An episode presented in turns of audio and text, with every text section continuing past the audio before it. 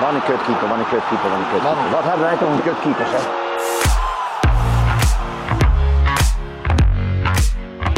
En Sinister gets die penalty.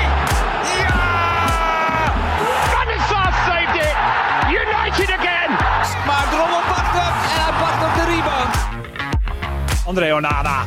Onana. Yes, welkom bij de Showkeepers podcast. Zoals gezegd, deel 2 van de podcast met Frans Hoek. Eh, in deze podcast die, eh, duiken we nog iets dieper in op de, op de materie waar we al mee, eh, mee met hem in gesprek waren.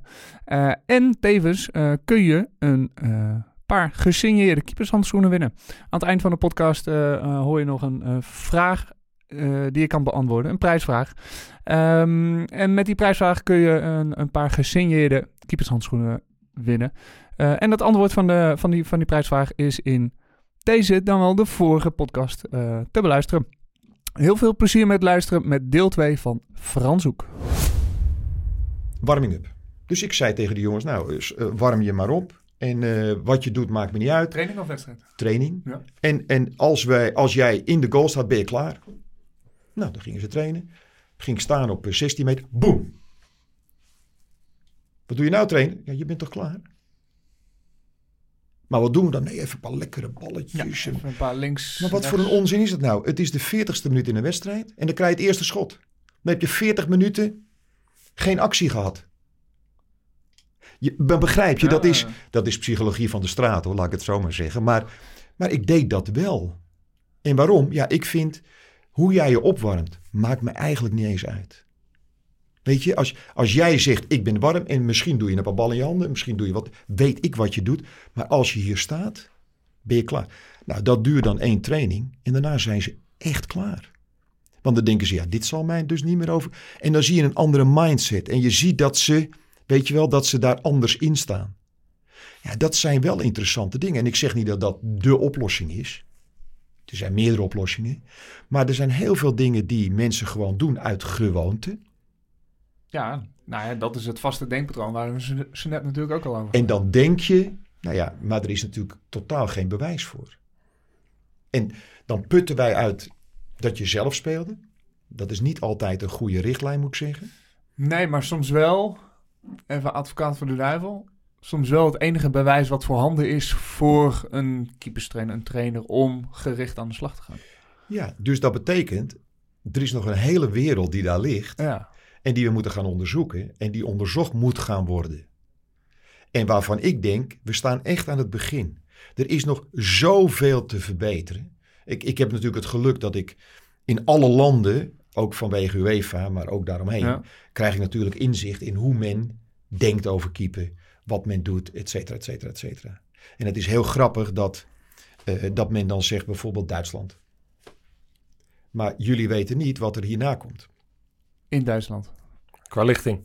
Qua lichtingen. Dat klopt. Nou, we praten altijd over Polen. Ik heb er zelf twee, drie jaar gezeten en gewerkt. Ik was heel benieuwd.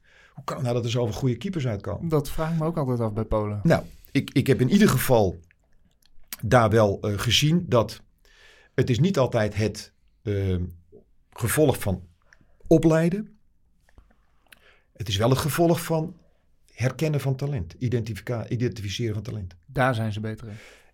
Ik, ken- Daar doen ze ik, iets. heb, ik heb één assistent gehad. Hm? En ehm, die mij al aangaf, kijk daar eens naar, kijk daar eens naar, kijk daar eens naar. En, en dan gaf hij, en dan keek ik daarnaar. Ja, en hij was in zijn herkennen van talent geweldig. Zo ben ik ook, bijvoorbeeld Fabianski was, speelde geen eens bij, eh, bij Legia Warschau. Hm.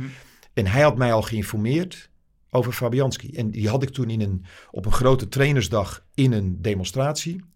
En daar was Leo ook bij. En, en ik was daar, en ik gaf dat. Ik zeg, Leo, die moeten we erbij halen. Want wat we deden in Polen was, in december en januari hadden we twee keer tien dagen een trainingskamp met alleen Poolse spelers. Dus we hebben hem erbij genomen. Vanaf dat moment is hij nooit meer weg geweest. Is ook eh, in het nationale team gekomen van, van Polen, et cetera. Maar die herkende dus talent. Maar wat deed, wat, wat, wat, kun je dat benoemen? Wat, Hij kon dat ook niet benoemen. Nee, oké. Snap je? Dan Dat hangt het wel af van een individu. Dus maar als- ik ben, ik, ja, dat hangt van een individu af. Dus Ja. ik probeer uiteraard, ik ben ook bezig met het identificeren van talent. Dus ik ga daar wel parameters voor ontwikkelen. Ja. Dus daar ben ik wel mee bezig om dat te concretiseren. Maar het mooie is, ik heb wel eh, eh, herkend dat hij in staat was om ze te herkennen. Het ontwikkelen daarvan is weer een ander verhaal. Dus dat zijn ook weer verschillende dingen. Verschillende specialismen. Verschillende specialismen. Dus om weer terug te komen op wat, wat, wat we al gezegd hadden. Er zijn erbij die kunnen heel goed skills trainen. Er zijn erbij die kunnen de fase van samenwerken. En er zijn erbij die kunnen heel goed eh, keepers trainen in systemen. In bepaalde manieren van. En, en dit ook. Er zijn erbij die kunnen heel goed talent ont- ontdekken. Maar weten niet hoe ze het ontwikkelen moeten. Dus daar is nog zoveel te ontwikkelen. We staan echt in de kinderschoenen wat dat betreft. Hey Frans, nog even ehm, ten aanzien, duidelijk, eh, ten aanzien van de lengte wat ik vroeg, maar ehm, als je kijkt naar eh, een stukje inderdaad eh, eh, talentherkenning daarin, wat er op dit moment natuurlijk gaande is bij meerdere clubs, is dus dat ehm er loopt een talent, wat ze blijkbaar herkennen als dat ze zeggen dat is echt een toptalent, maar ze sturen naar een ziekenhuis, laten een handmeting doen, wordt volgens de meting niet groter dan 1,85 en dan nemen ze hem niet omdat ze zeggen het moet minimaal dat zijn op een bepaald niveau. Hoe, hoe, hoe kijk jij daar Nou, tegenaan? wat vind jij ervan? Wat ik ervan vind? Nou, ik, ik, ik vind... Kan dat- jij weer even nadenken? Ik neem het tijd. Ja. Nou, ik, ik vind dat veel te kort door de bocht. Want eh, ik denk dat wij met z'n drieën zat keepers op kunnen noemen... die de laatste 20 jaar behoorlijk aan de top gewerkt hebben... die niet groter dan, noem het even, 1,85 eh, waren. Omdat ze dus wel de capaciteit hadden om, wat jij net hebt eh, uitgelegd... dat wel te herkennen en, eh, en te doen. Ik ben bang dat er daardoor behoorlijk wat talent verloren gaat. Nou, op de eerste plaats wat je dus ziet gebeuren is... En, en ik heb ook eh, managers gehoord hoor. En technische directeur die zei onder de 1,85 hoef je niet te komen. ja, Nou, absoluut. Dus dat betekent, er, is een hele, eh, eh, er is een hele manier van denken ontstaan... die gebaseerd is op de, op de verkeerde parameters. Bijvoorbeeld lengte. Dus wij kunnen het daar wel of niet mee eens zijn... maar wij kunnen maar één ding doen. Bewijzen dat je niet 1,85 hoeft te zijn. Dus alles wat wij nu doen en, en wat er ook gebeurt in met name de keeperswereld is... we denken, we vinden, we voelen, we ervaren. Ik ben overtuigd dat. Ja, we moeten de andere kant op. We moeten gewoon aantonen, concreet, Ja. wat het betekent. Dus even terugkomend op wat ik zei. Ik ben begonnen, hopelijk, aandacht voor keeperstrainers. Dat is er. Maar het is een jungle geworden. Waarin iedereen... En, en als je meer aanzien hebt, hè, dus als eh, Kaan wat zegt... of eh, eh, Van B... Met, met, nee, niet Van Bever een slecht voorbeeld. Ehm, als Van der Sar wat zegt... Ja, dat wordt aangenomen. Los van het feit of ze gelijk hebben, ja of nee. Dus we moeten heel goed kunnen aangeven wat jij ook nu zegt. Ja, ik denk dat er wel talent verloren. Nou, dat moet je dus laten zien. Je moet bewijzen dat, ja, misschien is 1,80, 1,85, 1,90, misschien is het ideaal. Misschien ook niet. Maar kom maar met concrete voorbeelden. En we moeten dus af van eh, lekker getraind. Nee, ik heb goed getraind. Ik heb getraind en ik ben beter geworden. Dus dat hele pakket van eh, we houden ze bezig. Ze moeten een goed gevoel hebben. Nee, ze krijgen een goed gevoel omdat ze goed spelen. Maar toch is dat ergens ontstaan. Het is wel ergens zo ontstaan door de jaren heen dat eh, nou, hard trainen goed trainen is. Of dat Ook een goeie wat je nu zegt. eh, serietjes. Je moet dat niet dat- hard trainen, je moet goed trainen. Dat vond ik een hele mooie. Ik weet niet of jij die Je gehoord hebt van, eh, van. Nick, eh, Nick Olij. Die hebben, die hebben we hier ook gehad.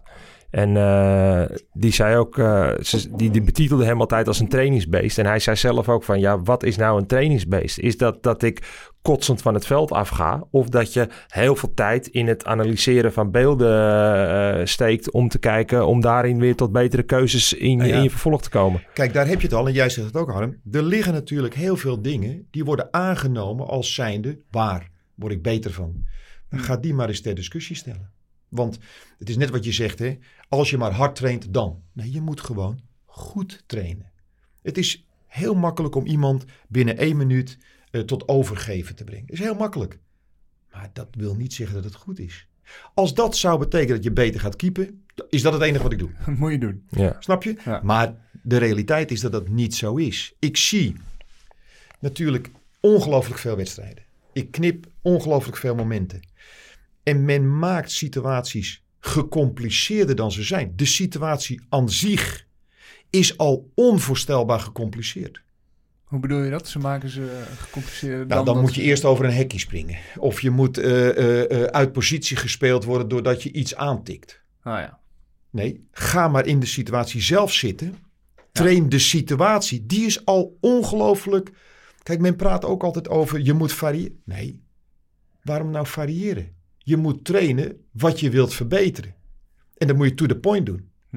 En maar dat kan wel op meerdere manieren vaak. ja, het kan, Ja. maar, maar uiteindelijk, waar gaat het uiteindelijk om? Dat ik verbetering zie in de wedstrijd. Ja. En als ik dat niet zie, dan moet ik dus gaan kijken van oké, wat moet ik nou doen om dat te verbeteren? Ja, en, en dat betekent dus, er is er geen hetzelfde. En wat bij de een wel werkt, werkt bij de andere totaal niet. En dat moet je ook realiseren. En dat betekent dat wij als coaches ook anders moeten gaan denken. Het is niet meer op ik gericht als coach. Hm. Het is puur op de, het, de individu gericht. Wat zou, wat zou voor jou de, de gouden tip zijn voor eh, nou, een luisteraar die luistert en die zegt... Nou, ik eh, wil wel keeperstrainer worden. Of keeperscoach. Net welke, wat zijn ambities zijn. Wat zou de gouden tip voor jou zijn van... Ja, je kan mee in het stramien of in de structuur zoals die nu staat. Maar wat zou voor jou de gouden tip zijn? eh? Ja, kijk, ik weet niet of er een gouden tip is. Hè. Eh, We hebben al gezegd van ja, er is een bestaande cultuur op dit moment onder keepers en keepertrainers. hm? Ehm, ik denk dat je daar iets moet doorbreken, maar dat denk ik. En waarom? Nou, kijk maar de hoeveelheid keepers die wij hebben in Nederland. Waarvan we zeggen, De hoeveelheid of kwaliteit? de kwaliteit. Hè? Hm. Dus, dus het gaat om de kwaliteit. Hè? Welke keepers hebben wij op topniveau? Eh, waar spelen ze in de wereld? Komt dat door identificeren? Komt dat door opleiden? Komt dat door, zeg het maar. Ehm, dat is één.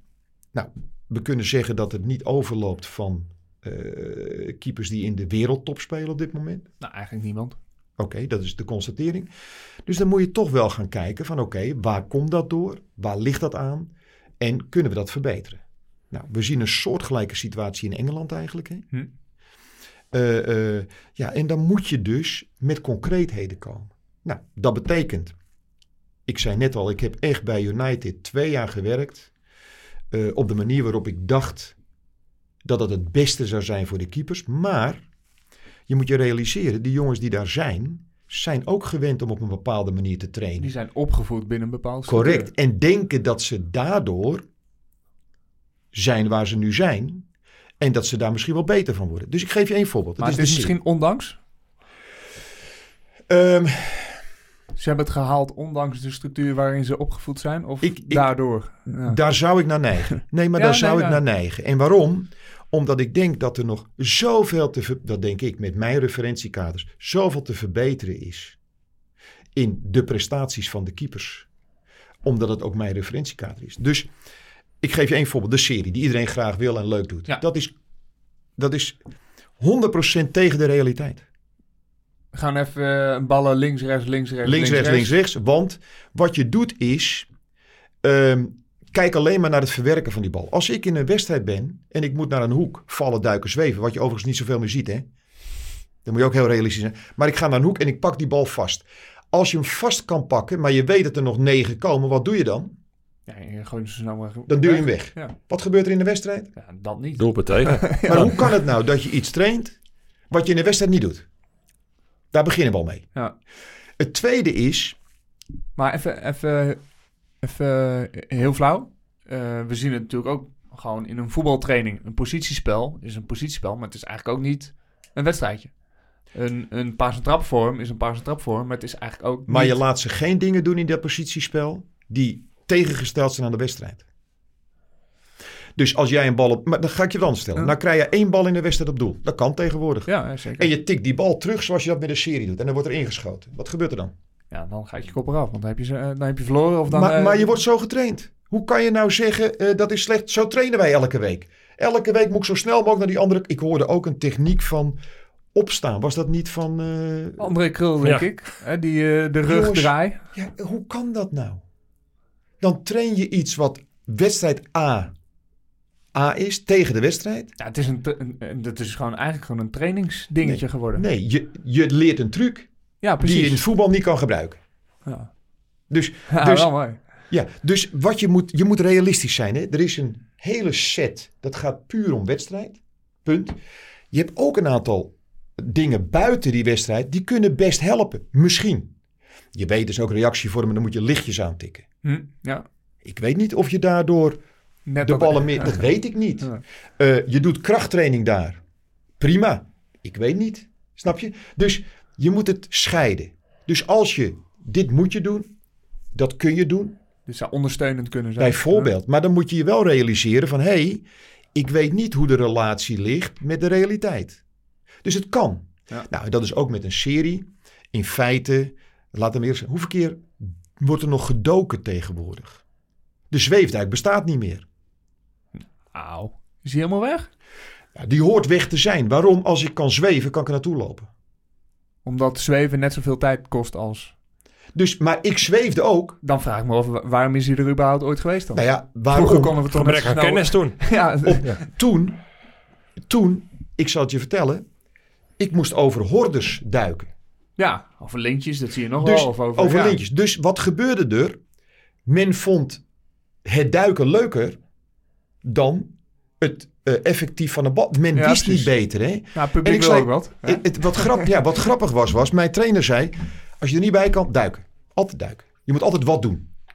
Ja, dat, is, dat, is, dat was op dat moment zo. Snap je? En dat deed je dan ook. Ja. Ik heb nog wel eens wat beelden gezien dat die bal lag er bij wijze van spreken al in. Dan dook ik nog. Ja. Ik deed dat gewoon. Om maar niet passief te lijken. Dat, want anders gaan ze er... Nou ja, goed. Dus, dus je doet dingen daarom. Maar laten we eerlijk zijn.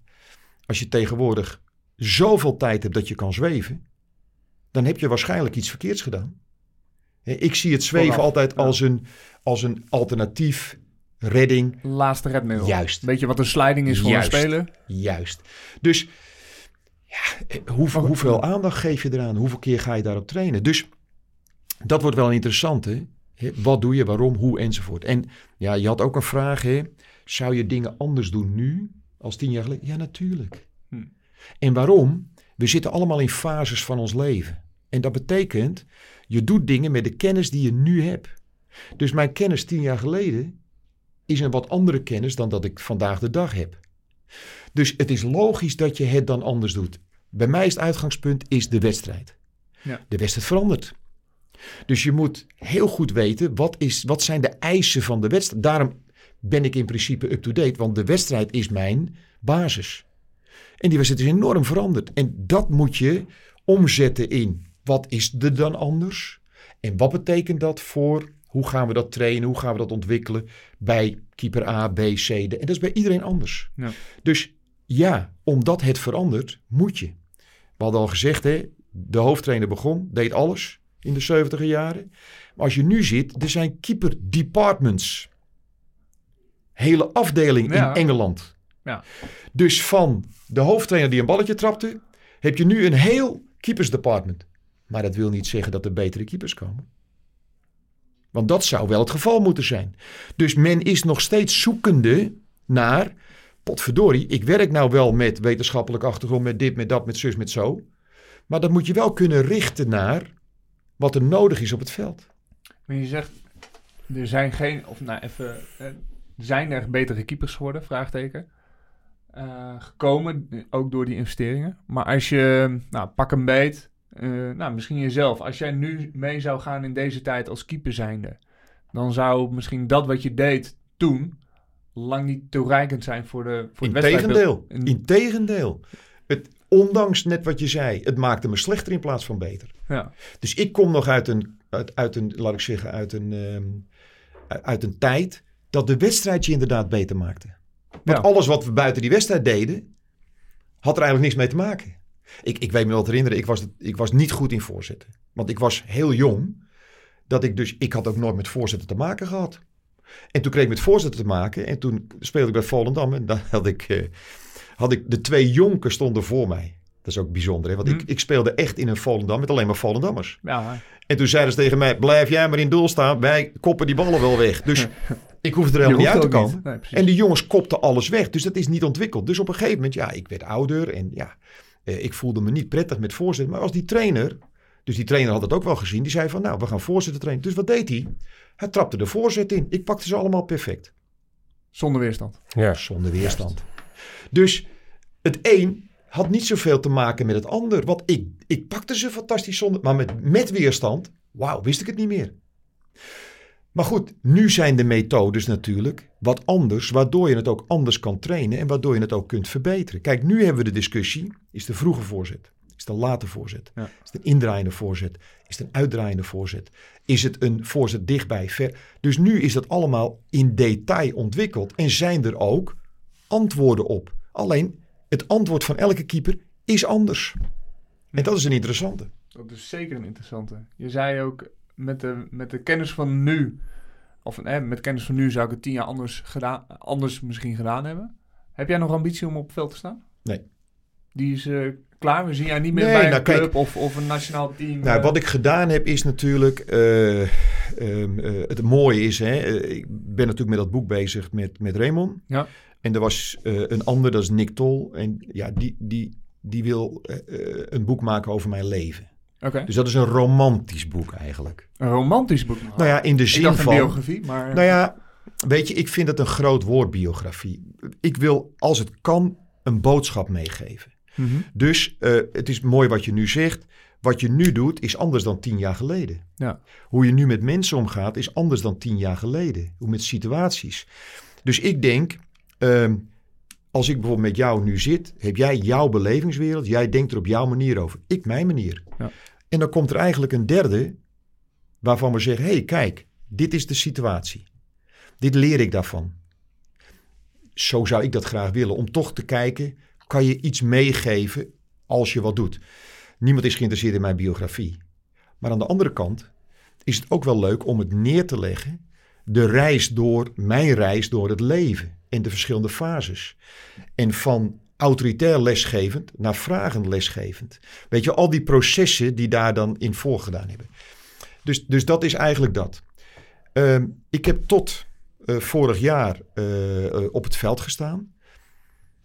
Ik denk dat ik de ins en outs in de grote competities van de wereld heb mee mogen maken. Ja. Ehm, ik heb meegemaakt om op topniveau heel veel te doen. Maar ook bij Volendam, 89, 90, 91. Dus op een lager niveau waar Edwin Zoetebier toen eerste keeper werd. Ja. Toen ik er was.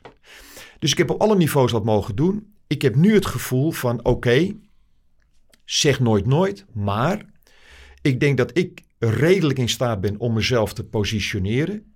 Waar dan ook in het voetbal.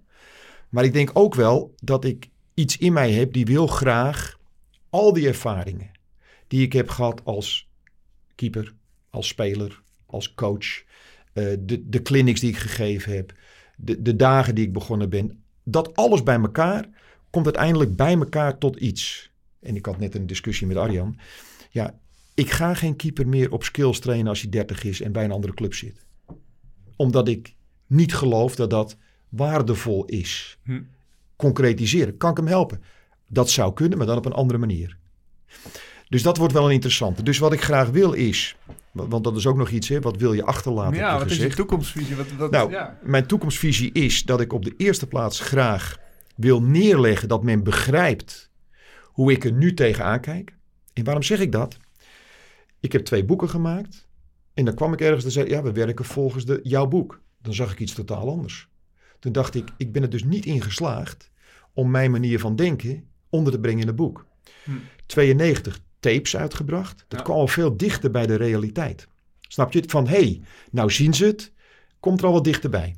Ik heb bewust de laatste 25 jaar niks gedaan. Omdat ik wel zag in welke richtingen het ging. Ik heb alles gevolgd. Maar had je daar niet, eh, niet invloed op willen uitoefenen in die laatste 25 Nou, jaar? ik vind dat je dat alleen maar kan doen als je met concreetheden kan komen. Waar wij het Hm. net over hebben. Ja. Dus wat ik zag was... Maar je hebt toch wel met, de- met, de- met de opleiding je destijds nadrukkelijk eh, nee, bemoeid? nee dat, is ook, dat is ook wat anders. Oké. Dus dat is een andere eh, eh, ingang. Dus ik heb gezegd, weet je wat? Ik ga gewoon nu kijken. Het gaat alle kanten op. Kan ik de gedachten, de ideeën, de ervaringen concretiseren? Want iedereen vindt wat en dat mogen ze ook. Alleen het gaat in alle richtingen. Ik denk niet dat het de keepers helpt. Ik denk niet dat het de hoofdcoaches helpt. Ik denk niet dat het de teams helpt. Dus wat ik nu gedaan heb is, ik ben dus zes jaar met Raymond aan het werk aan dat, dat boek. Met alvast hè, wat, wat wetenschappelijke achtergrond. Dus het concretiseren van waar wij het nu over hebben. Ja. Ehm, hopelijk komen er heel veel op- en aanmerkingen op en dat men het er niet mee eens is. Dat betekent dat er onderzoek moet komen. Dus dat wil ik. Ja. eh, maar dat boek kan weer geïnterpreteerd worden op de manier waarop jij dat wil. Dus ik ben ook bezig al een aantal jaren met het ontwikkelen van een platform. Waarin eigenlijk alles wat hiermee te maken heeft, Mhm. geconcretiseerd, meer geconcretiseerd gaat worden. Dus van ik voel, ik denk, misschien eh, mijn ervaring, om dat meer te concretiseren. Dus wat ik heel graag zou willen is wereldwijd in ieder geval dat neerleggen.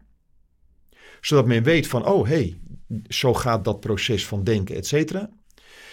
En wat men ermee doet, God zegen het de greep. Ja, maar ja, goed, daar heb je nooit direct invloed op. natuurlijk. Nee, nou daar heb je alleen invloed op. Stel dat ze maken mij verantwoordelijk voor Japan. Daar werk je nu. Of, Juist, ja, bijvoorbeeld. precies. Of ze zeggen, eh, eh, Barcelona zegt, nou, we willen dat jij... De Kijk, dan, goalkeeper department dan, bepaal, Ja. dan bepaal ik in grote lijnen natuurlijk hoe het gaat. Ja. En dan kan ik het ook doen zoals ik dat denk dat het zou moeten. Ja. Nou, dat is niet het geval. Dus het enige wat ik kan doen is proberen om dat gedachtegoed zo concreet mogelijk te maken. Waardoor er een basis is waarop mensen verder kunnen bouwen. En wie dat ook doet en hoe ze dat ook doen. Dus ik ga ook de virtual reality in. Ik ga ook de Mhm. datawereld in. Ik ga ook de specialistenwereld in. Dus ik ga samenwerken met de psycholoog van Bayern München toen, wat een oud keeper is, die inmiddels heel veel ervaring heeft, waar ik ook mee gewerkt heb, heeft een keepersachtergrond. En zo probeer ik dus wereldwijd een aantal specialisten in het platform te krijgen, zodat we kunnen proberen om mensen te inspireren. Maar wel op een manier waarop jullie eigenlijk ook hier bezig zijn. Mensen te inspireren, interesseren.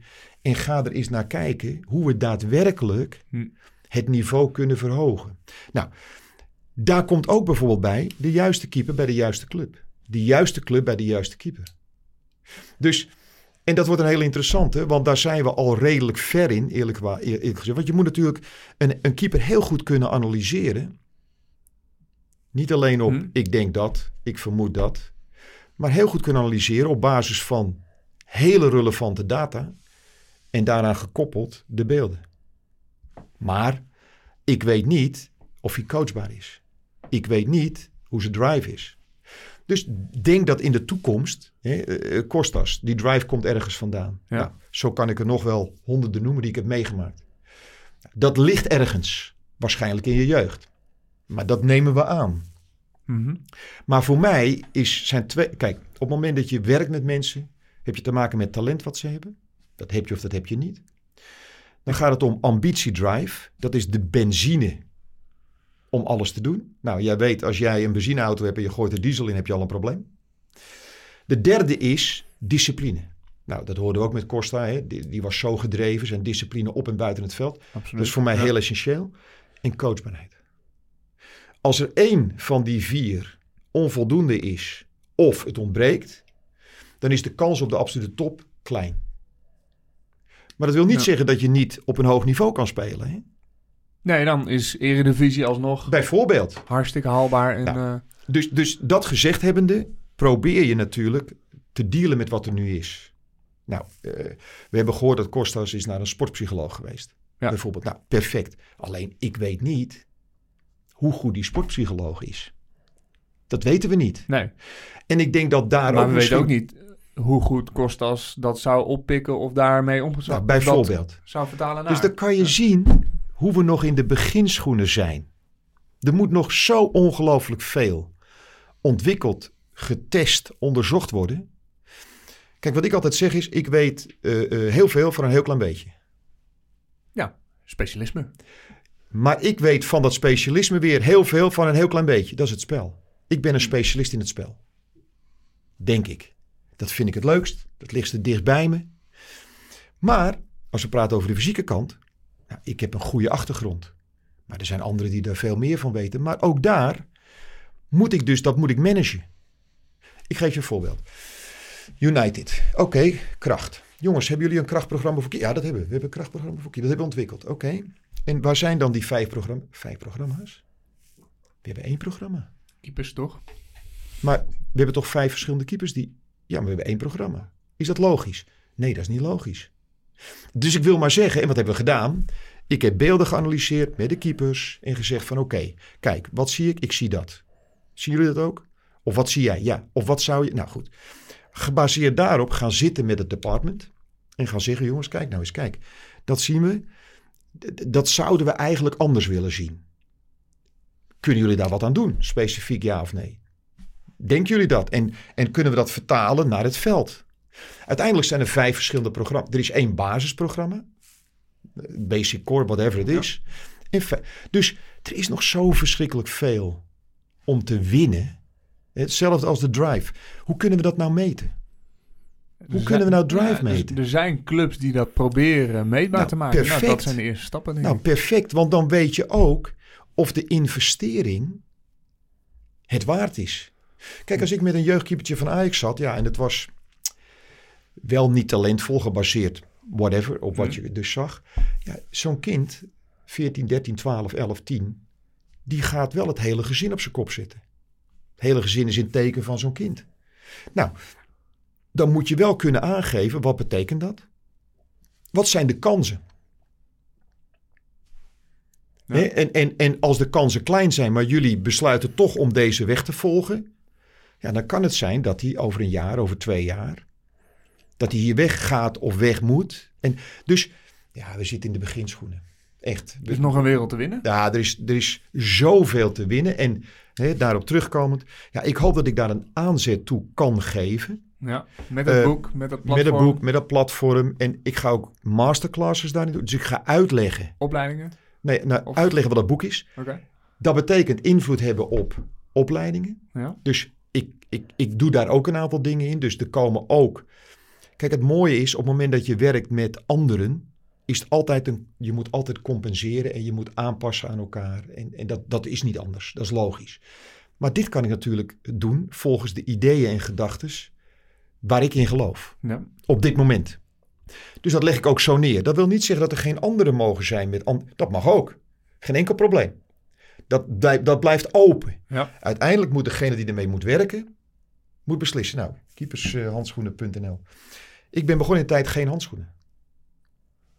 Blote handen. Blote handen en dan handschoenen geweven met een tafeltennisbedje. En nou goed, ik ben de eerste in Nederland geweest die met de Haftschaam handschoenen is gaan spelen. Ik was 16 of 17 of 18.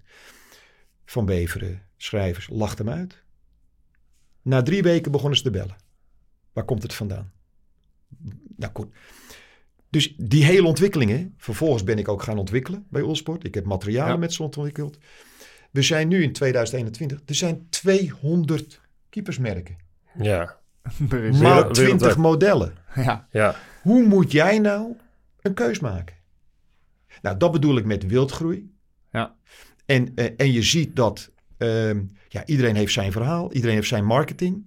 Degene die de beste marketing heeft, verkoopt de meeste handschoenen. Maar niet de beste handschoenen. absoluut niet. Dus daar Maar- moeten wij ons ook natuurlijk mee bezig gaan houden. Hè, hoe moet je nou een keus?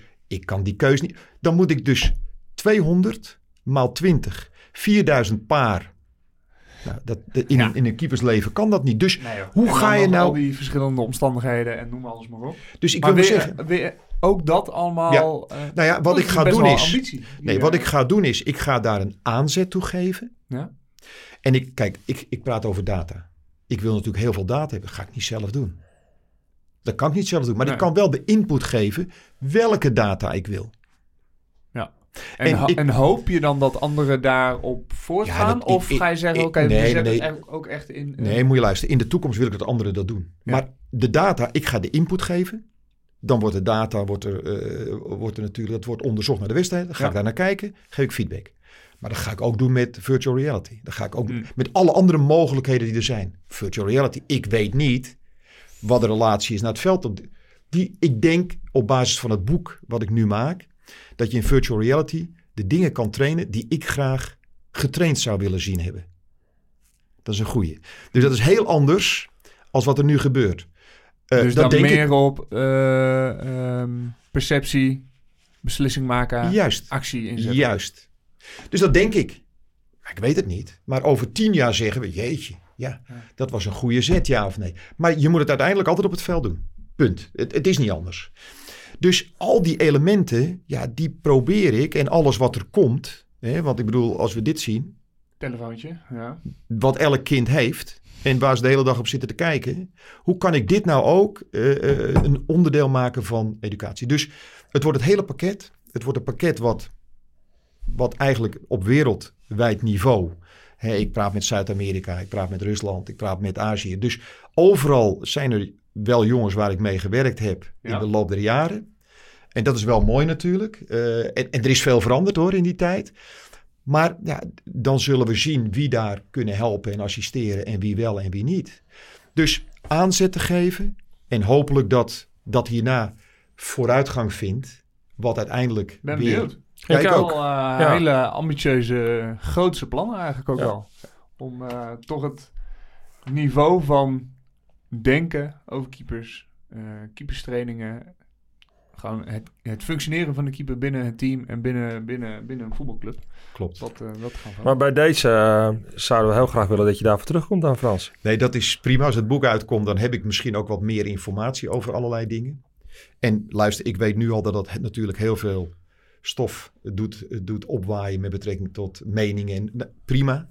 Dat is ook Eh, mooi? Ik wil alleen maar dat als men hopelijk, hopelijk het er niet mee eens is, hoe dan? Ja, als Laat dat concreet hoe gaat dan. worden, Ja. dan, dan, dan komen we vooruit. Juist. Dus ja, dat, dat is eigenlijk eh, het achterlaten van dat Ja. waarin hopelijk een fundament is. Waarop doorgebouwd kan worden. Ja, en over 30 jaar dan zal men zeggen, ja, het was onzin of het was geen onzin. ja, dat gaan we dan zien. En dat zullen we dan zien. Ja, mooi. Heel mooi. Zullen we nog eh, afsluiten? Stond er nog wat op je lijstje of niet? Nou, er stond nog wat op mijn lijstje, zoals we eigenlijk eh, bij elke aflevering doen. En dat is een, eh, een ode.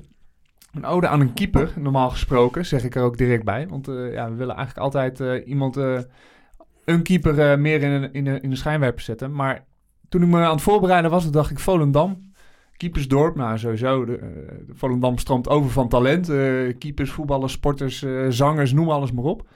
Maar ik zat wel een lijstje van, van keepers die bij Volendam dan wel gestart zijn of nou, aangetrokken zijn. En het is best wel een springplank eigenlijk als club geweest. Ehm, en ik, ik, soms vraag ik me ook wel af van ja, waar, zit het dan in? Zit het hem dan in de, in de mensen? Zit het hem dan in nou, het, herkennen van talent? Maar als ik zo even Robin Ruiter, eh Sonny Stevens, Jeroen Verhoeven, Hobie Vuls, Theo Zwarthoed, Zoetebier. eh, onlangs nog eh Jordi van Stappershoef, die naar Engeland is gegaan vanuit Volendam. Jij zelf bent er een voorbeeld van. Dus best wel veel talent. Eh, dan wel heel goed herkend, dan wel heel goed ontwikkeld. Die via Volendam eh, een hele mooie stap hebben gezet. Dus eigenlijk misschien hierbij bijna een ode aan het keepersdorp, zou ik bijna willen zeggen. Terwijl het eigenlijk een vissersdorp is. Dus, maar de keepers vissen niet zo heel veel in het Volendam.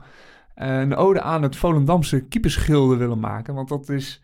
Ja, ik vind het best wel opvallend. dat, dat via eigenlijk het, het andere oranje, zeg maar, toch best wel wat keepers doorbreken. En een mooie carrière krijgen. Dus ik had eh, misschien ook gewoon eh, de, mijn route via Volendam moeten neerleggen. Je had dat dat- via de afstandijk moeten gaan. was dat misschien toch een eh, vliegwiel geweest voor een, carrière, voor een andere of eh, grotere carrière? Want het blijkt toch wel een soort van goudmijn te zijn. Ik weet niet, heb jij dan nog een soort... Ja, jullie komen... nee, jij woont in Volendam, jij woont volgens mij... Nee, ho, ho, ho, wij wonen beide in woon- Edam. Oh, beide in Edam, sorry. Ja. Beide in Edam, maar nou, best wel in de buurt. Is daar, kunnen we daar nog een, een, een kleine vinger eh, Eh, achter nou, krijgen wat, wat het eh, is? eh, Arjan mag naar mij. Ik ben eh, gekomen eh, min of meer na eh, Jan Ruiter.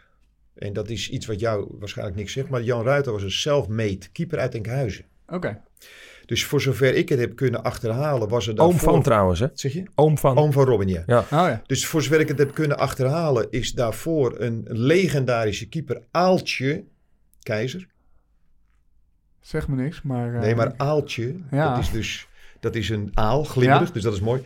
Ehm, ja, ik moet je zeggen, ik heb de man verschillende keren gezien. Alleen, ja, die, die, die, die ontvluchtte telkens het, het, het sportveld. Ik heb hem nooit zien spelen, kan ik niks over zeggen. Jan Ruiter, die kwam uit Enkhuizen en dat is een voorbeeld van drive. Hè, want die kwam bij Volendam. Ja, men dacht, wat komt die nou doen? Maar die had een ongelofelijke drive en heeft zich do- daardoor opgewerkt tot eerste keeper bij Volendam. Zeer gewaardeerd. Is daarna getransfereerd naar België, Anderlecht. Heeft een prachtige carrière gekregen. Ehm, ik ben eigenlijk daarna gekomen. Ze hebben een keeper gekocht. Dat was Leo van Straten. Die was bekend. Die speelde met een helm. Die kwam bij Den Bosch vandaan. Oké. Die heeft het niet kunnen bolwerken bij Volendam. Eén seizoen geweest, toen kwam ik. Maar het was niet dat ik voor het eerste elftal kwam. Want ze hadden een hele talentvolle keeper. Dat was Jan Hoogland. Nou, dat was, die was eigenlijk gedoodverfd om dat daar te gaan doen. Ehm, ja, en, en ik ben er eigenlijk twaalf jaar min of meer onafgebroken in geweest. Wat op zich al een, eh, een, een prestatie is. Hè? Zeker. Ik zag laatst wat... 12 eh, jaar eerste keeper bij nou ja, juist. En ik, kwam, ik zag vaak. een lijstje voorbij komen dat ik sta nummer 10 op het aantal gespeelde wedstrijden. De eerste buitenlander natuurlijk. Hè.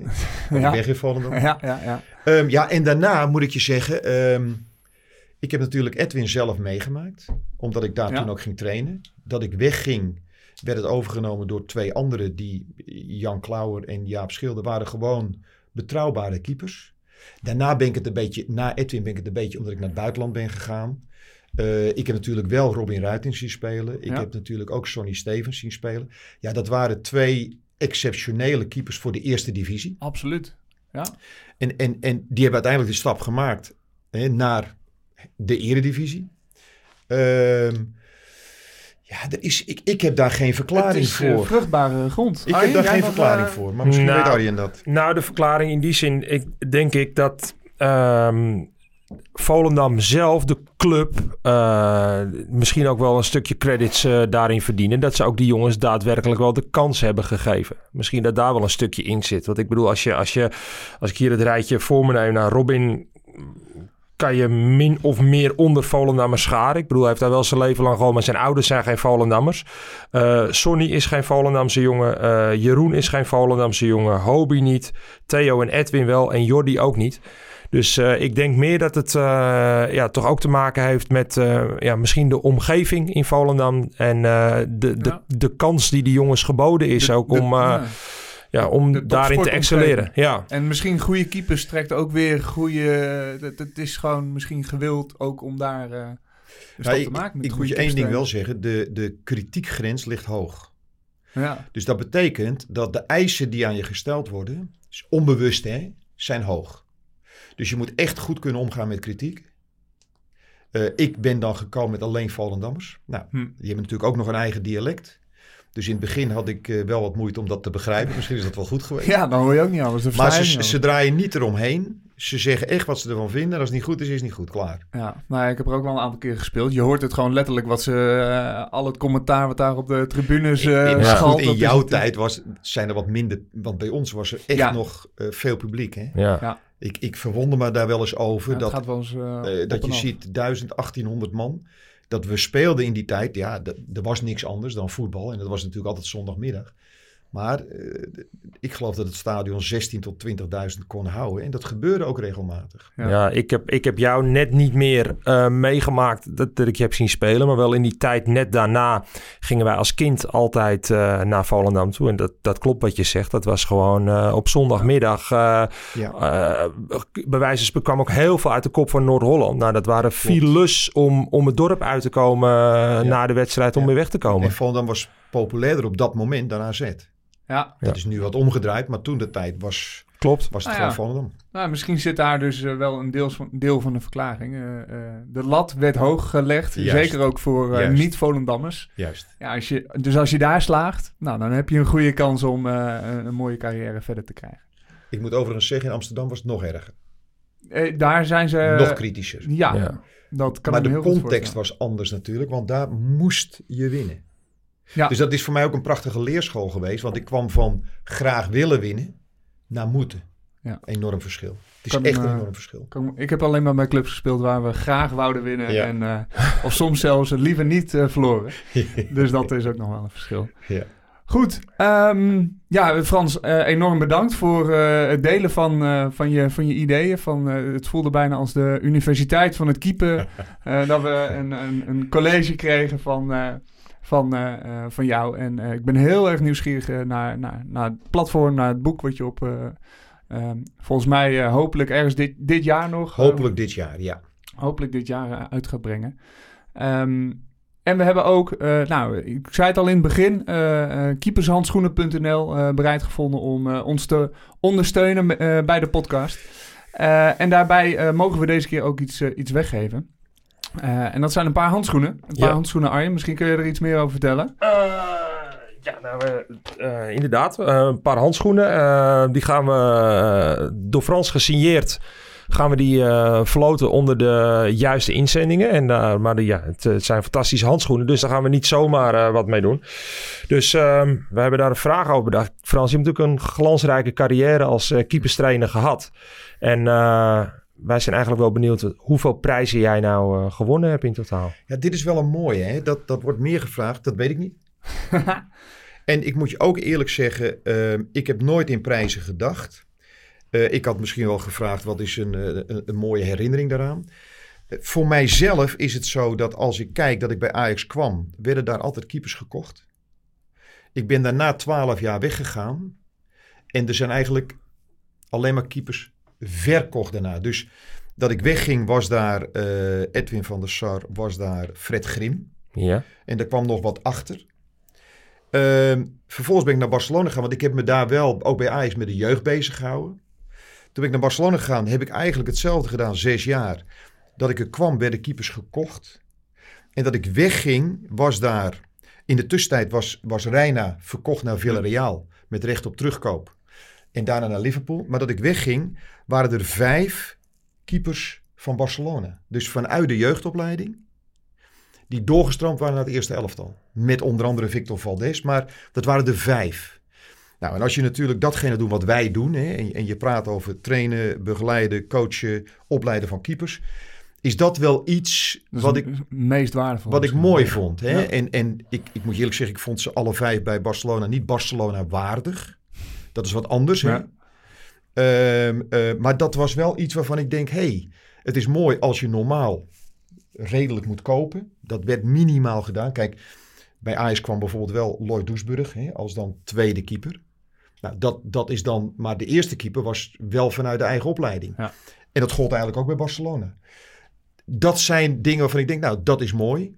Weet je, dat zijn dingen die je bijblijven. En dat is niet een prijs winnen. Dat is heel raar en dat is heel Ja. gek. Maar dat is niet een prijs winnen. Bij Nee, mij althans niet. Ja.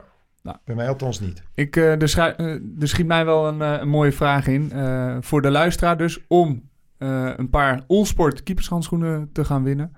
Eh, om de volgende vraag te beantwoorden. Met welke drie keepers begon Frans Hoek bij Ajax? Toen hij daar als, eh, ja, als, als broekie van buitenaf, als keeperstrainer aan de slag ging eh, in het team van, eh, van Johan Cruijff. Dus mocht je het antwoord weten, eh, laat het ons weten via de socials, Instagram en Twitter. En onder de goede inzendingen verloten we Ja. een paar, paar mooie keepershandschoenen. Maatje, 9 maatje 9 en gesigneerd door Frans. Gesigneerd ook nog eens door Frans. Kijk eens aan. Ehm, enorm bedankt voor het luisteren, luisteraars. Ehm, we zijn er over een twee weken zijn we er uiteraard weer. Eh, en mocht je ons eh, eh, willen volgen, dat kan natuurlijk, zoals zo net gezegd, op de socials, Twitter en Instagram. Bij Showkeepers kun je ons vinden. Voor nu bedankt voor het luisteren en tot de volgende keer.